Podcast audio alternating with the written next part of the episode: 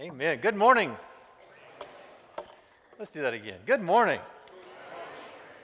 Now, I want to talk to you for a few moments today on what's so amazing about grace. Grace is one of those things that, that, that we have to have in our lives. And I, I look at this passage of Scripture found in 1 Peter 1 18 if you have your Bibles, if you want to turn there, because you can, because we are going to be looking at this uh, for a few minutes. But the backdrop on, on this passage of Scripture is sometimes overlooked. I think the Apostle Paul gets preeminence in when we're talking about theology and, uh, and the church and, and the way to live. He wrote most of the New Testament. And sometimes some of the other authors, like Peter, are, are somewhat overlooked. He's not as eloquent as Paul, he's not as detailed as Paul. But the words that he penned are vital to us. And I believe that this is a passage of Scripture that is as important about grace and why we're Christians.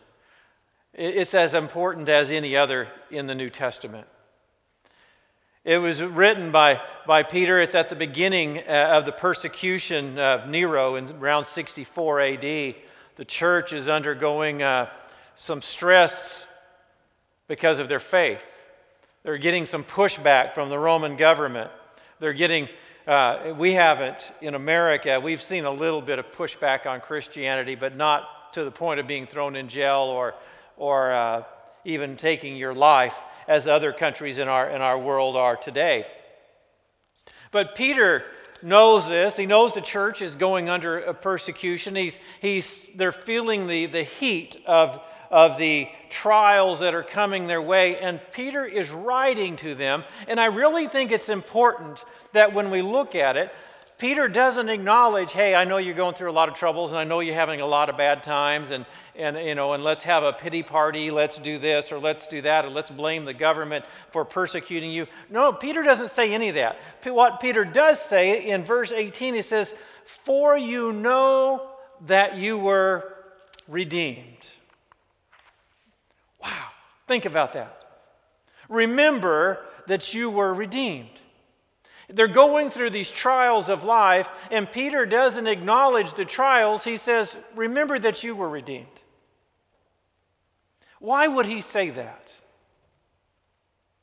I don't know about you, but I know in my own personal life, when things aren't going well in life and, and I have a tendency to start focusing on the problems and not on, on, on the problem solver, it's good for me to get on my knees and begin to pray and remind myself that I am redeemed.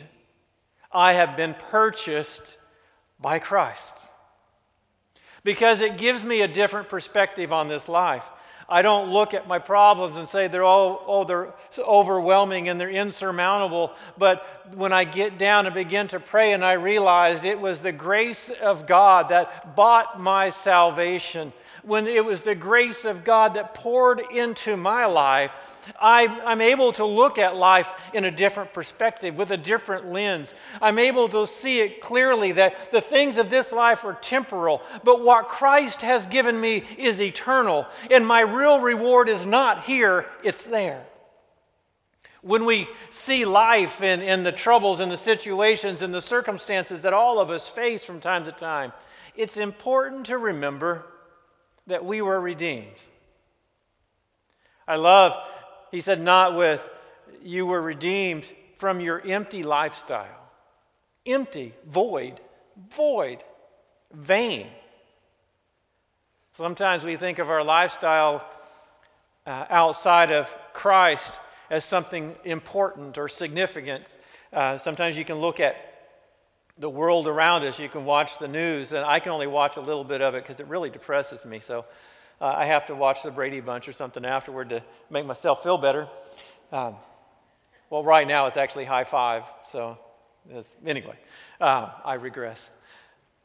But you, you can you look at all the news and you look at the trouble and you look at the turmoil and you look at the, the political uh, venue that's around us and surrounds us and all the, uh, the vitriol and the, and the hatred that's just pouring out of people, and you look at it and you say, What is this world coming to? And, and if you focus on that alone, you will feel despair. Because this life, no matter how good it is, out and apart from Christ is void. It's vain. It's empty. Do you remember before you knew the Lord? And the things that you would try to do to fill that void in your life, that emptiness in your life? There's nothing out there. There is nothing in this world that can fill the void in a, in a person's heart other than their Creator. It's the creation calling to the Creator and the Creator filling the creation with His presence. It's the only thing that is significant in our life. I don't care what achievements we, con- we, we have in this life, they will pale in comparison to our relationship with Him. I've said this many times, especially at, at funeral services that I've spoke at. And as of yet, I have never seen a person that was getting ready to die that, that said, Hey, bring me my, my diplomas from Yale or Harvard or, or Stanford, or, and bring me all my accolades that I have gained, and, and bring me all of the money that, and the wealth and, and all the things that I've had in this life. I've never seen anybody that was ready to transition from this life to the next ever ask for anything material. In reality, what they really want is those that they love and that are loved by them, around them. They want that relationship with God and with people. It's important to understand that we were redeemed. Redeemed simply means to be bought back. We were bought back from bondage uh, uh, to death and sin, and that brought that was a result of sin is this death, and we were in bondage to it. We we had no control over it. We couldn't fight it. We couldn't. We weren't redeemed by silver and gold. He was saying you couldn't buy your redemption. You, there is no way you could pay a price for it because the price was so insurmountable to all of us that none of us had the ability to, to have our life redeemed by our wealth or our goodness or our intellect or whatever works that we would do on our own, no matter how noble they were. We cannot could not redeem ourselves. And Peter wants the church, he wants us to know, to remind us that, that when things aren't going well, when life seems to be throwing you a curve, remind yourself that you were redeemed, not with your lifestyle, not with your thinking, but with the precious blood of Jesus. That we were redeemed with the blood of Jesus Christ. He was the only one that was perfect, the only one that could be a sacrifice for us.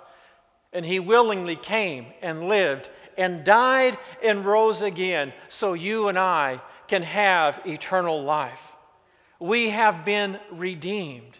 What makes grace so amazing? Because grace is what we receive from God without uh, deserving it or it's what we receive from him and we haven't earned it he just freely gives it. And he has a given he has given us amazing grace that he has taken our sins and put them on himself and he paid the price and the ransom for us that you and I though we are unclean can walk in the presence of God as though we are clean because the blood of Christ has cleansed us are you catching what's so amazing about grace? When you look at grace, it is greater than anything that we could ever imagine. We let life drag us down and we keep our eyes down here. But when we do what Peter said, remember that you were redeemed, something amazing happens. We begin to praise the Lord in spite of our circumstances. We were redeemed by his blood. I don't know, maybe some of you uh, read a story this week about James Harrison, an Australian man, 81 years old. When he was 14, he had a, a serious accident and, re- and had to receive five units of blood. It saved his life. So he decided that when he was of age, when he turned 18, he was going to give blood. He began giving blood at age 18. He gave his last just last month at 81 because the doctor said you can no longer give blood. For over 60 years, every three weeks, he gave blood. But something was amazing about his blood.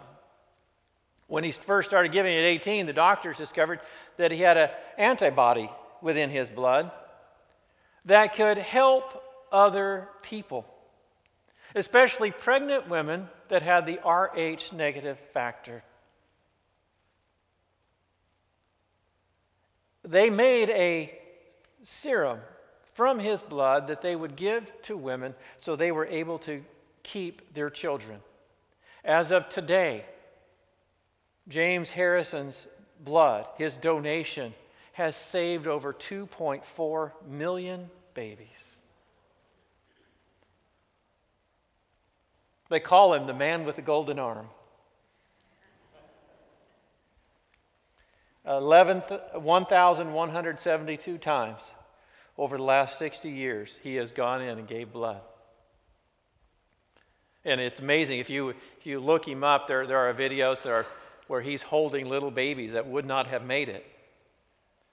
But for his generosity and love, his grace of freely giving. We're all here today, and we're not recipients of James Harrison, but we're recipients of the blood of Jesus Christ that has given us eternal life because of his great salvation toward us and his love, his grace. And if you look at the passage of Scripture, notice, notice that it says that salvation is God's work. He was chosen before the creation of the world, but it was revealed in the last times for your sake. Salvation is God's plan. Salvation is not something that happened because Adam and Eve fell and then he said, Oh, wow, I need to do something to fix it. This was in part of God's plan before he ever said, Let there be light, and before he ever created every, all the things that we know. God already had a plan. You are part of God's plan. I want you to understand that you are significant because you are part of God's plan. If you know Jesus Christ, if the blood of Christ has been cleansed your heart, you are part of God's plan. That you are significant, that God has a plan for you. And the plan for you, and the plan for me, and plan for those that, that know Jesus as Lord and Savior is far greater than anything that we could comprehend. Scripture tells us that, that throughout the generations, throughout the uh, eternity, when, when all of other uh, creation of God looks at us, looks at humanity, they're going to say, There is the grace of God. When they see us, they're going to say, That group, the body of Christ, is the grace of God. We are going to be known as the grace of God. We know His plan, we know what He wants, and God has given us and allowed us to be part of something that's greater than all of us. That the scripture tells us that never one time, not one time, has God looked at a, an angel or a seraphim or a cherubim or any of His other creation Never one time has God looked at them and said, You're my son or you're my daughter. And yet, here we are, humanity made lower than angels. And yet, God said, I will die for you so that you can be elevated above the angels. Do you realize that we are going to judge angels? What's so amazing about grace? because He has elevated us to a position far greater than any of us could ever comprehend. It's, it's incredible that we are called the children of God, the offspring of God. What does that entail? Well, we know that it has its eternal life, and it's eternal life without sorrow, without pain, without death. But what does it look like throughout eternity? Scripture doesn't tell us. But we do know this that we are going to be like Jesus, that we will live forever in the presence of God. Wow. It's God's plan. Do you realize that you're part of God's plan? Let's go on. Uh, look at verse 21. I love verse 21. Through him, through Jesus, you believe in God who raised him from the dead and glorified him, so that your faith and hope are in God. We believe because of Christ. When, when we heard the story that Christ died for our sins and he rose again, we believed. And it's that belief in what Christ has done. We know that God raised him from the dead, and it gives us the hope and the faith to know that when, then when that trumpet sounds, that we too shall be raised. It's our faith in him. We believe because of Christ, because our faith is in what Christ has done for us. It's not in, in the empty lifestyle of our own, own mind or understanding that was handed down to us from our forefathers, but it's in the blood of Christ. It's what Christ has done for humanity. That's where our faith and trust and our hope lies.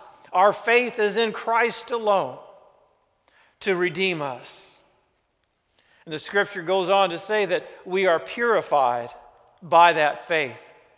Our, our faith, we are purified by that, by our belief in what Christ has done because it's not of our own works. You can't work your way to God. I know many Christians today that try to do good works in order to get to God. And, and good works in our life are, are, are good things, but it's not in order to get to God. It's a response of a life that has already encountered God.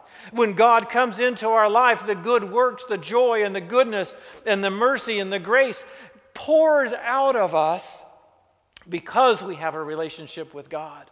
It's never because we want to receive a relationship with God. Does that make sense? So when we are when we are walking in Him, we have that relationship and we have a, a lifestyle that pleases Him not because we want to get close to God, but because He's already come into our lives and we want to experience and we want to allow that love to flow out of our heart. Grace is amazing. So, what should our response be? Peter goes on to say that we should love. We should love sincerely. To have sincere love, it simply means love without hypocrisy, without any, any feigning of our true emotions in existence. Jesus loved all he met saint and sinner, lame, halt, broken, rich, poor, tax collectors, widows. it didn't matter to who, to Jesus. He loved everybody he came in contact with. But if you notice, the only people that, that he ever chided were the ones that were full of hypocrisy, that were pretending they were something that they weren't. Jesus loves transparency. Jesus loves when you and I are transparent with Him. He loves it when, we, when we're struggling with life and we talk to Him and say, God, we're struggling with life. He loves it when we are honest with Him and honest with one another. Our response to the grace of God, to the amazing grace of God, is to love sincerely, is to love sincerely from a purified soul. And the only way that you can love from a purified soul, according to Leviticus, the only thing that, that cleanses a soul is the blood of Christ. Jesus' blood is our cleansing agent. If you really want to love sincerely, love with the love of Christ. Because the love of Christ has been shed in our heart. He goes on to say, not only should you love sincerely, but you need to love deeply that simply means fervently, passionately love those that are around you with a passion from your heart. We love God and we love others when we are all in, when we look at people as as lost and without Christ. When we look at people in humanity with the eyes of compassion that Christ had, the reason why Christ loved fervently because he understood the condition of humanity. And when we do that, when we love, fervently, it transforms our hearts. I saw a man yesterday. I walked out of a store to go get the car, and it was just pouring down rain because I was trying to be a good husband and go get the car and drive it up under the eaves. So, so Nancy, you just get in because that's what husbands do. Even though I was, thought I was farther under the eave than I was, and she still got wet. Um, she extended grace. But uh, as I was waiting for the rain to subside, man came just spewing profanity and racial slurs, and he was just so upset. And, and to be honest, my first thought was, why are you doing that? But Then it hit me. He is struggling. He's living an empty, void life. And it's full, and he's full of anger. He needs Jesus. And I began to pray for him that the Lord would, because there was no amount of words that I could say that would, would help him at that moment. But when we begin to look at, at, at, people around us, those that when we drive by and we see the homeless and we see, we see those that, that have need of nothing, when we see those that are, that are healthy and those that are sick, when we see those around us, humanity, how are we viewing them? Do we view them greater than us, less than us, equal to us, or do we look at them as recipients of the amazing grace of God or those that need the amazing grace of God? When we begin to love fervently, when we begin to love unconditionally, when we love people just because they're people, it transforms the way you think. Peter went on to say, not only should you love sincerely, not only should you love deeply, but you need to love from the heart. I love that, from the heart. That simply means loving with no strings attached. Being all in. Everything that you do, you're all in. That, that you understand that, that Christ came to extend grace to humanity, and we are recipients of that grace. And the greatest thing that we can do, our response, is to love sincerely and love deeply and to love from the heart. Just extend love any way and every way you can to those around you. And perhaps they too can be a recipient of the grace of God. God has blessed us so much. He has truly blessed us with, with grace. I'm going to have our, our praise team come, and I believe they're going to lead us in singing Amazing Grace. It's a, it's a new song. I want you to think of the words of Amazing Grace.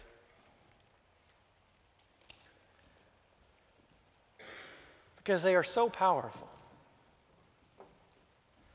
What's so amazing about grace? We didn't deserve it, we didn't earn it. But it was freely given to us at a great cost. And our response Christ came because he loved us. And our response is to love him and love others. Amazing grace. How sweet the sound. Would you stand with me?